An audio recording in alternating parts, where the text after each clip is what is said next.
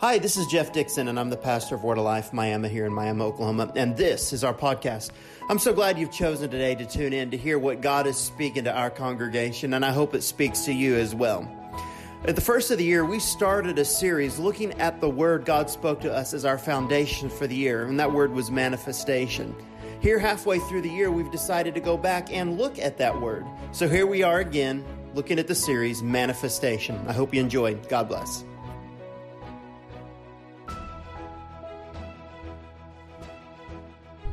We're in the middle of a series.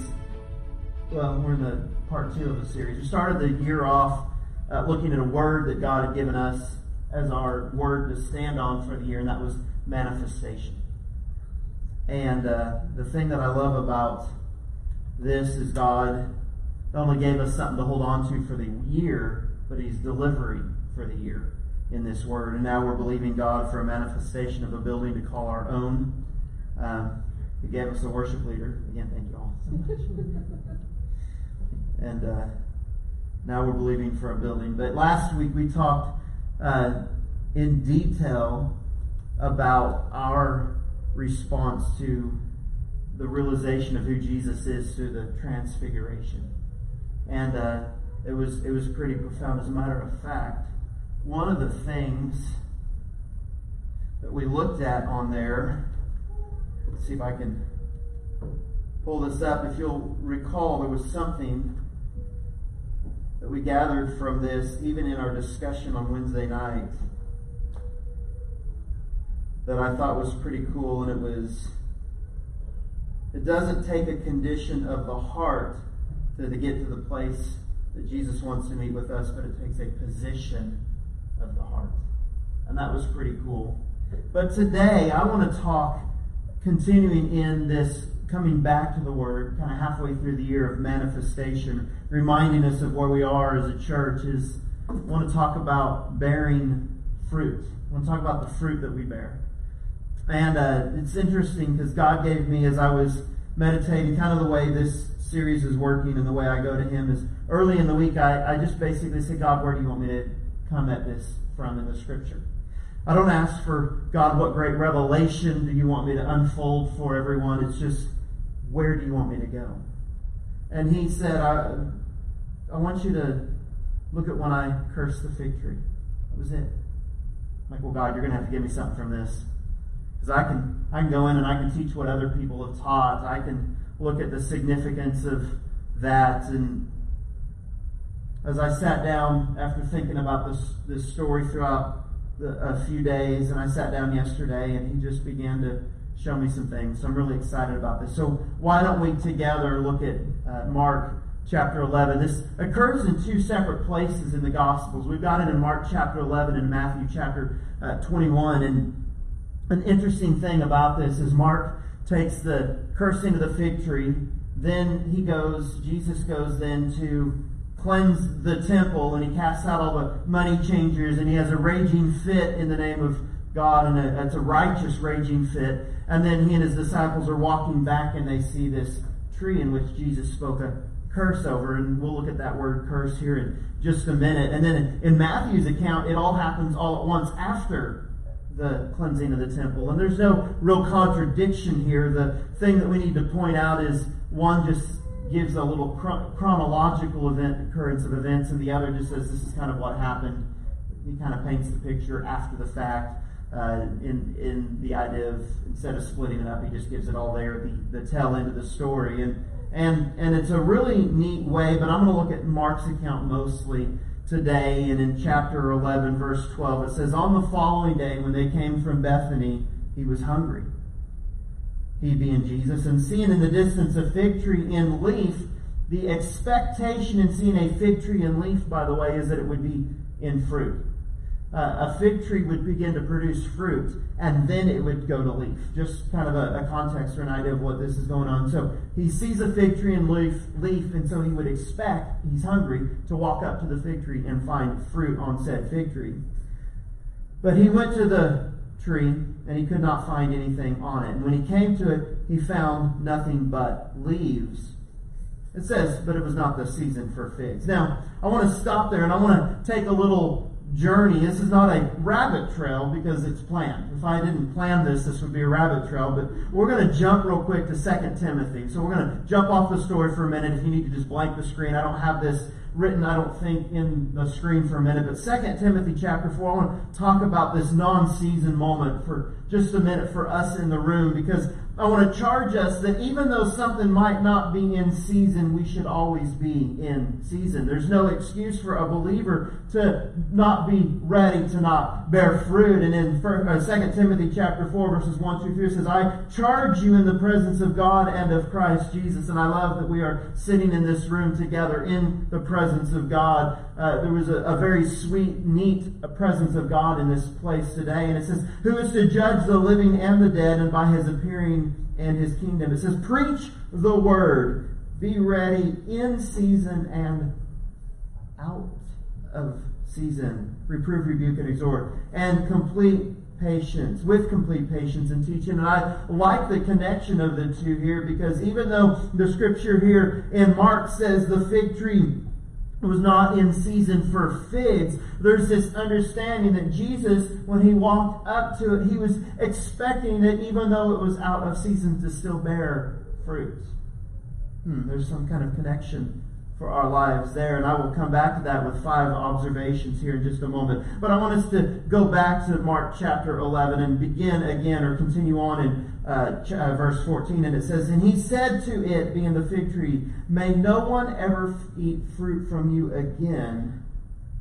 And his disciples heard him. Then he moves on and he cleanses this temple, and then they're walking back from him having this issue with the money changers and, and, and doing what he did so righteously there. And in uh, verse 20 it says, And they passed by in the morning. So we also know that this is a day later. This isn't weeks later, not months later. It is probably less than 24 hours later. I wish some of my weed sprays would work as well as the Word of God in this moment. But less than 24 hours later in the morning, they saw the fig tree withered away to its roots.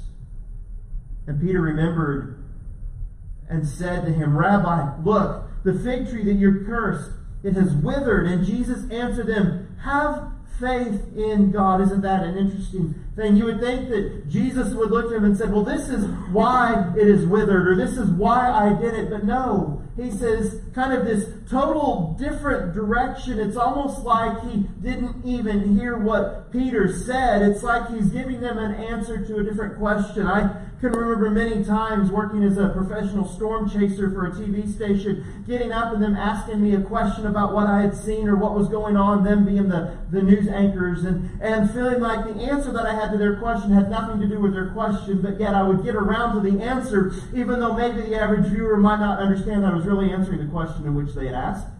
And I believe that's what's happening here is Jesus isn't really answering the exact thing that Peter had come out, and Peter didn't really ask a question, but it demanded a response, but the response wasn't in a direct connection to the direct answer that Peter didn't ask, but the answer was tied into the question that Peter should have asked. Do you follow me, sort of, in this moment? But anyway, regardless, Jesus has some very profound things to say here. It's directly connected to the withering of this fruitless tree and he just says, Have faith in God. Truly I say to you, whoever says to this mountain, Be taken up and thrown into the sea, and does not doubt in his heart, he believes that what he says will come to pass and it will be done for him. Therefore, you, I tell you, whatever you ask in prayer, believe that you have received it, and it will be yours. And whatever you stand praying, forgive. If you have anything against anyone, so that your Father also who is in heaven may forgive you your trespasses. What an interesting uh, maybe juxtaposition from the scenario to the directives of Jesus in this moment. But I would like to say that maybe I have some insight in this today, and maybe you'll follow it, maybe you'll walk out of here going, ah, ah. And that's the goal for today. So let's look together, if we can, reading back through this, but diving in a little deeper. Five observations that we can take away with Jesus cursing this fruitless fig tree. So observation number one comes from verses 12 and 13 and going back to the first day. And it says again, on that following day when they came from Bethany, he was hungry. I believe our encounters with Jesus are stemmed from the fact that he is hungry. So many times we come to an encounter with Jesus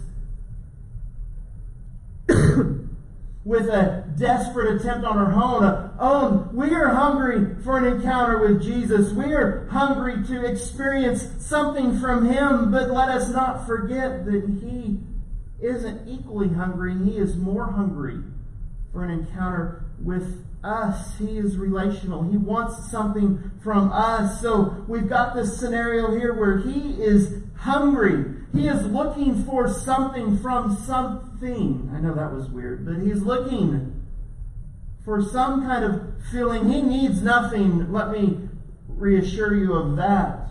But yet he desires something. There's a big difference. He has no need for you or I, but he desires something from us. In verse 13, he says, And seeing in the distance a fig tree in leaf, he went to see if he could find anything on it. Observation number one Jesus is looking for fruit. He's looking for fruit. Now, that fruit in our lives is manifest in many ways, and we're going to discover what that is here in one of my observations, so I don't want to let that cat out of the bag too soon. But he is looking for fruit, some kind of manifestation, if I could tie that into the series title for just a minute, upon our lives. And when he approaches us, there should be some kind of an aspect in which we have something bearing upon our bodies not literally, but figuratively, some kind of an action in which we can return back to Him. There is something that when He is coming in to meet with us, in which we should be able to turn around and offer back to Him. He is looking for fruit. What fruit do we have to offer? What do we have to give to Him? What is He going to receive from us when He enters into the room desiring something? Now, I want to let you off the hook just a little bit because none of us in this room tuning in on the live stream or listening to the podcast has any fruit really worthy of Him. But yet, He wants it anyway. He wants it. He wants our best, whatever that may be. And that's enough. That's the best. That's his desire. That's his hope. That's good. That's great. And in our feeble attempts to offer him our fruit, our praise, our whatever, even though it's not worthy enough, he receives it and makes it perfect for what he wants. And so he's looking for fruit. My observation, too, though, We've got to be very careful in our attempts at what we bring him because looking good isn't fruit. Huh. Wow. When we put out a fake or false fruit, when we look good, it leads to a curse. That word curse referenced here isn't like the curse that we would think of with words, curse words, or, or even a curse like a, a, a bad thing put upon us in which things don't go in our favor. It is a curse like judgment. That word is a judgment upon us. Looking good isn't fruit alone. I think of the Pharisees and all of their adornment to look good. And when we show up to church and put up on our put on our false that is a fake fruit. That's one of the things that I love about this body of people that we can hang out with and worship together is our vulnerability. Maybe that's the fruit that he's looking for today. The interesting thing I think of in regards to this fig tree is it had no fruit, but it had leaves. And it goes back to a time in which I can think of a moment in which the adornment of a, a leaf, a fig leaf, was, in a, was at an inappropriate time on somebody and it brought about a curse. Takes me all the way back to the garden, to Genesis chapter 3, when God goes to find Adam and Eve shortly after they've eaten this fruit that they were to not eat. He's Adam, Eve, where are you? And in Genesis chapter 3, verse 7 through 11, it says, Then the eyes of both were opened just shortly after they'd eaten the fruit. And they knew that they were naked, and they sewed fig leaves together and made themselves loincloths. And they heard the sound of the Lord God walking in the garden in the cool of the day, and the man and his wife hid themselves from the presence of the Lord God among the trees of the garden. But the Lord God called to the man and said to him, Where are you? Hmm. And he said, I heard the sound of you in the garden, and I was afraid because I was naked, and I hid myself. Sometimes we put our own curse upon ourselves and our own judgment because of how we feel we should be entering into the presence of God. And that in itself is a false fruit that we adorn ourselves with. Has no nutritional value in the presence of God whatsoever. And he said in verse 10, I heard the sound, I read that. He said in 11, Hugh, or who told you? We were talking about that the other. Was that you I was talking to?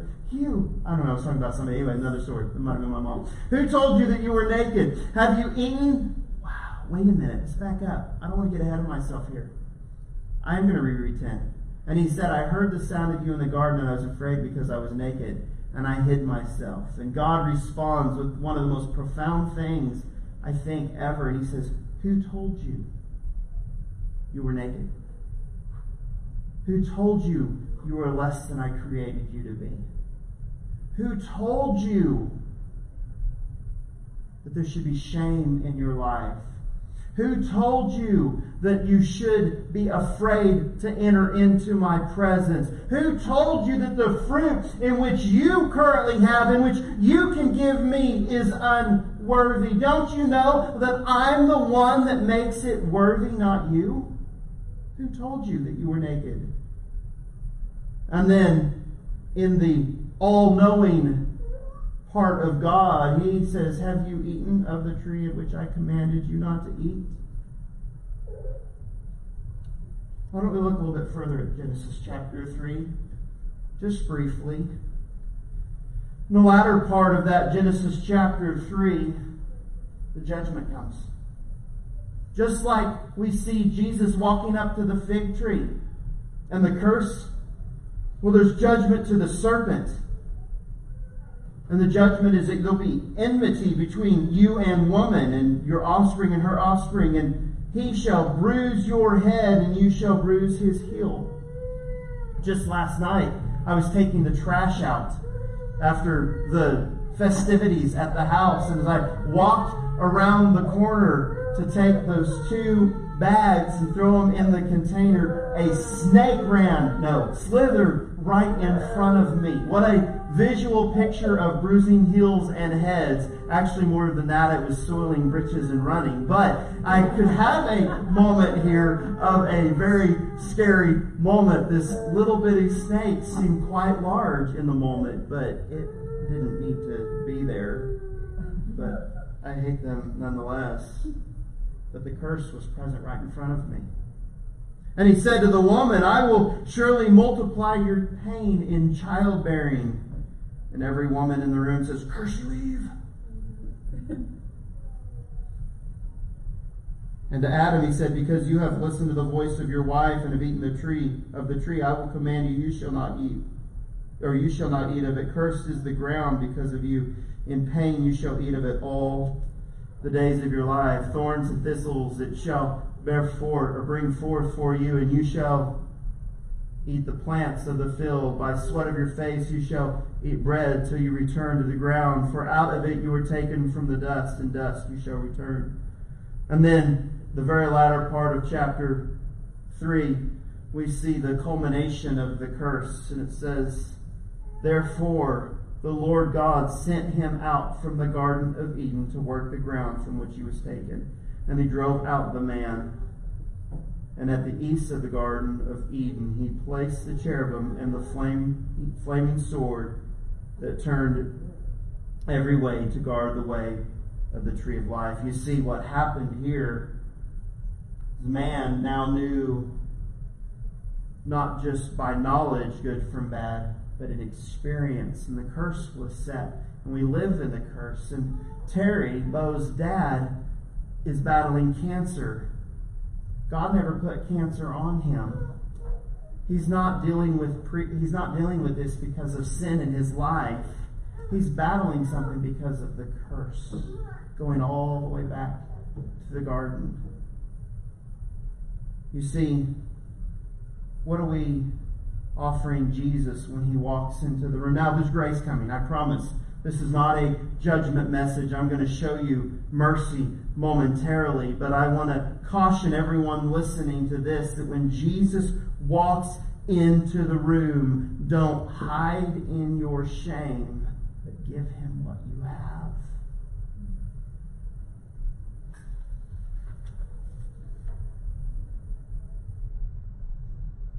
And then after that day passes and coming back to the second day, of course, we're now back in Mark chapter 11. As they passed by the morning, they saw the fig tree withered away to its roots. Say to its roots. Observation number three even in judgment, the work is thorough. But I'll add, so is mercy. So is mercy. Mercy is thorough too. And I was looking at this in James chapter 2 last night, verses 10 through 13. It says, For whoever keeps the whole law but fails in one point has become accountable for all of it. Means if I'm going to choose to follow the law, I have to keep it all. And if I miss out on one little bit of it, I've failed the whole law. Sounds kind of like what I've been talking about up to this point. But here's the good boy. Goes on, says, for it says, do not commit adultery. It also says, do not murder. If you do not commit adultery but murder, you've become a transgressor of the law. So speak, so speak and so act as those who are to be judged under the law of liberty. For judgment is without mercy to one who has shown no mercy, but mercy triumphs over judgment. And this perfect law, this law of liberty says, God, I offer you my best. And I trust you. It says that even though I am no longer under the law, I will do my best to serve you. The new law says, love God and love your neighbor. And all the other commandments will fall under that. That's the law of liberty. So even though his judgment is thorough, so is his mercy. And I love that I get to live on this side of the mercy seat, this side of Jesus, this side of the cross, because up until the cross, the, the place that I sat. Even in the moment of this story, we've got to understand that up to the cursing of the fig tree, the only way of redemption was still through the shed blood of a lamb. The only way of redemption was through what a priest could offer. The only way to get redemption, the only way to access the presence of God was to follow the law perfectly. But where I stand today, the law was fulfilled perfectly through a perfect lamb. His name was Jesus. And he said, even though I am thorough in my judgment, my, my, my thorough judgment was cast upon Jesus. He took my thorough judgment. So today you can sit in my thorough mercy, my thorough grace. Is this a license to say, hey, none of the law applies to me? No, it's a license to say all of your grace applies to me. And God's grace says this I've given you the power to live without sin. Hmm. In other words, give me your best. Give me your best. So here's Peter, and he sees this withered fig tree. Jesus looks at him and he doesn't say, Peter, if you don't bear fruit, I'll curse you. And he doesn't say, Peter, if you violate the law, I'll curse you. And he doesn't come into this big dissertation about what happens if you are fruitless. Jesus looks at him and he says, Have faith in God. That's not what I would have expected. That's not the response to what Peter had said that I think Jesus should have had in my simple mind trying to be God. which is always a good thing to never try to be God. and Jesus says, Truly I say to you, whoever says to this mountain, Be taken up, be thrown into the sea, and does not doubt in his heart, but believes what he says will come to pass, it will be done for him. My observation number four our fruit is faith. Faith. Dr. Brian Simmons, he's the translator of the Passion Translation of the Bible, one of the newer translations that we're just now starting to get a feel for, starting to get an idea of some of its significance even today. Says the mountain and the sea can also be metaphors. Mountains in the Bible can refer to kingdoms, and seas represent the nations. Faith lifts up and brings with us the mountain of God's kingdom realm. When we go into the nations, the Greek word for mountain here is oros. It's related to a verb which means lift up and carry off and take with you. This truth Jesus brings us is more than just hyperbole. It's the active power of faith to take with us and carry the power and authority of the mountain kingdom of God with us wherever we go. What a powerful thought here. So it says that we can ask this mountain to be removed. Isn't so much of asking obstacles to be moved, but it's saying, God, let me have this mountain like faith that could cause me to move through whatever stands in my way. That could say, let me have this mountain kind of faith that would say, let the kingdom of God establish its realm wherever I stand.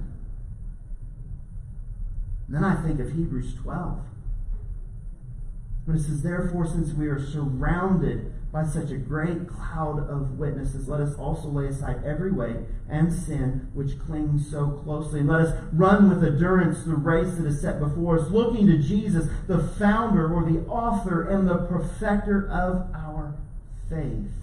Remember, our fruit is faith, and He's the one that is perfecting it and the founder of that within our lives. For who, for the joy that was set before him, endured the cross, despised the shame, and is seated at the right hand of God. You see, we bear fruit. His mercy is thorough. His thorough mercy is building within us the fruit of faith. Hmm. And then continuing on in verse 24 of Mark, it says, Therefore I tell you, whatever you ask in prayer, believe that you have received and it will be yours. And whatever you stand, and whenever you stand praying, forgive if you have anything against anyone, so that your Father, so that your Father also who is in heaven may forgive you your trespasses. My last observation this morning.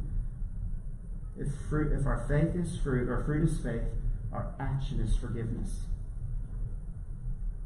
The Greek word uh, aphiemi means to send away. This is for, for forgiveness. Means to send away, to take away, to release, to let flow away. Sometimes we struggle so much to forgive, and we think, I, if I remember what occurred, if I remember the offense, if I remember what happened to me, I have not forgiven.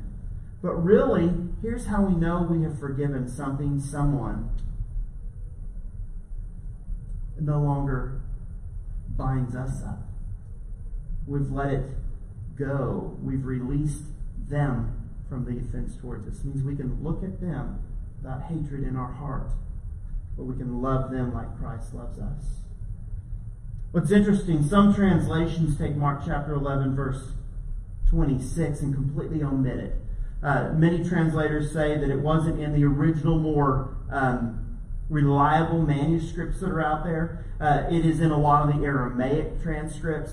Uh, the thing is, is it is not out of context with the um, what with what Matthew talks about in his uh, story. It's really not th- something that, when left in the Bible, takes away from the story. Do you understand what I'm saying there? So I want to look at it real quick. You find it in the King James Version, but some of the newer ones you don't find it in the uh, ESV. You don't find it in God's Word translation, several of the newer ones. But here's what it says But if you do not forgive, neither will your Father which is in heaven forgive your trespasses. Hmm. Let me give it some context so that we understand something very clear about Mark 11 and understand uh, verse 26 that it is not a contradictory. It's it's not um, that's not the right word. It's something that is sh- probably should have been left in, and that's when Jesus taught his disciples how to pray. At the very end of the Lord's prayer, he says this for in in uh, Matthew chapter six, verses 14 and 15. If you forgive others their trespasses, trespasses, your heavenly Father will also forgive you. But if you do not forgive others their trespass, trespasses, I don't know why that word's so hard today, neither will your Father forgive your trespasses. You see, I can have faith. That's great. There's got to be something behind it. You see, if I have faith that God forgave me, then I have to forgive others. If I have faith that He loved me, then I have to love others. If I have to have faith that His mercy is thorough, then I have to have mercy. And the most real way that I demonstrate that is in as much as He forgave me, I forgive others.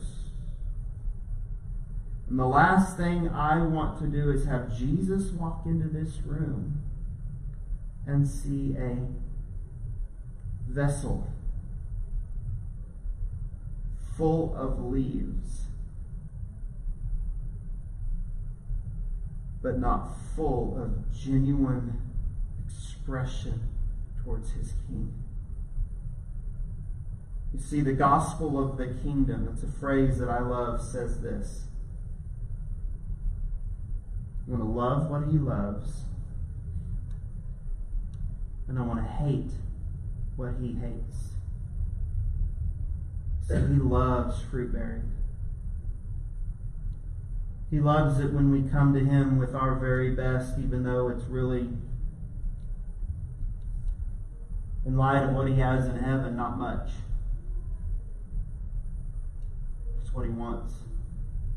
I love when my daughters bring me pictures that I can't decipher at all what they mean.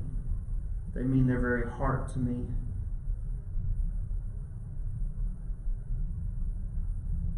He hates when he approaches me. I cover myself in shame.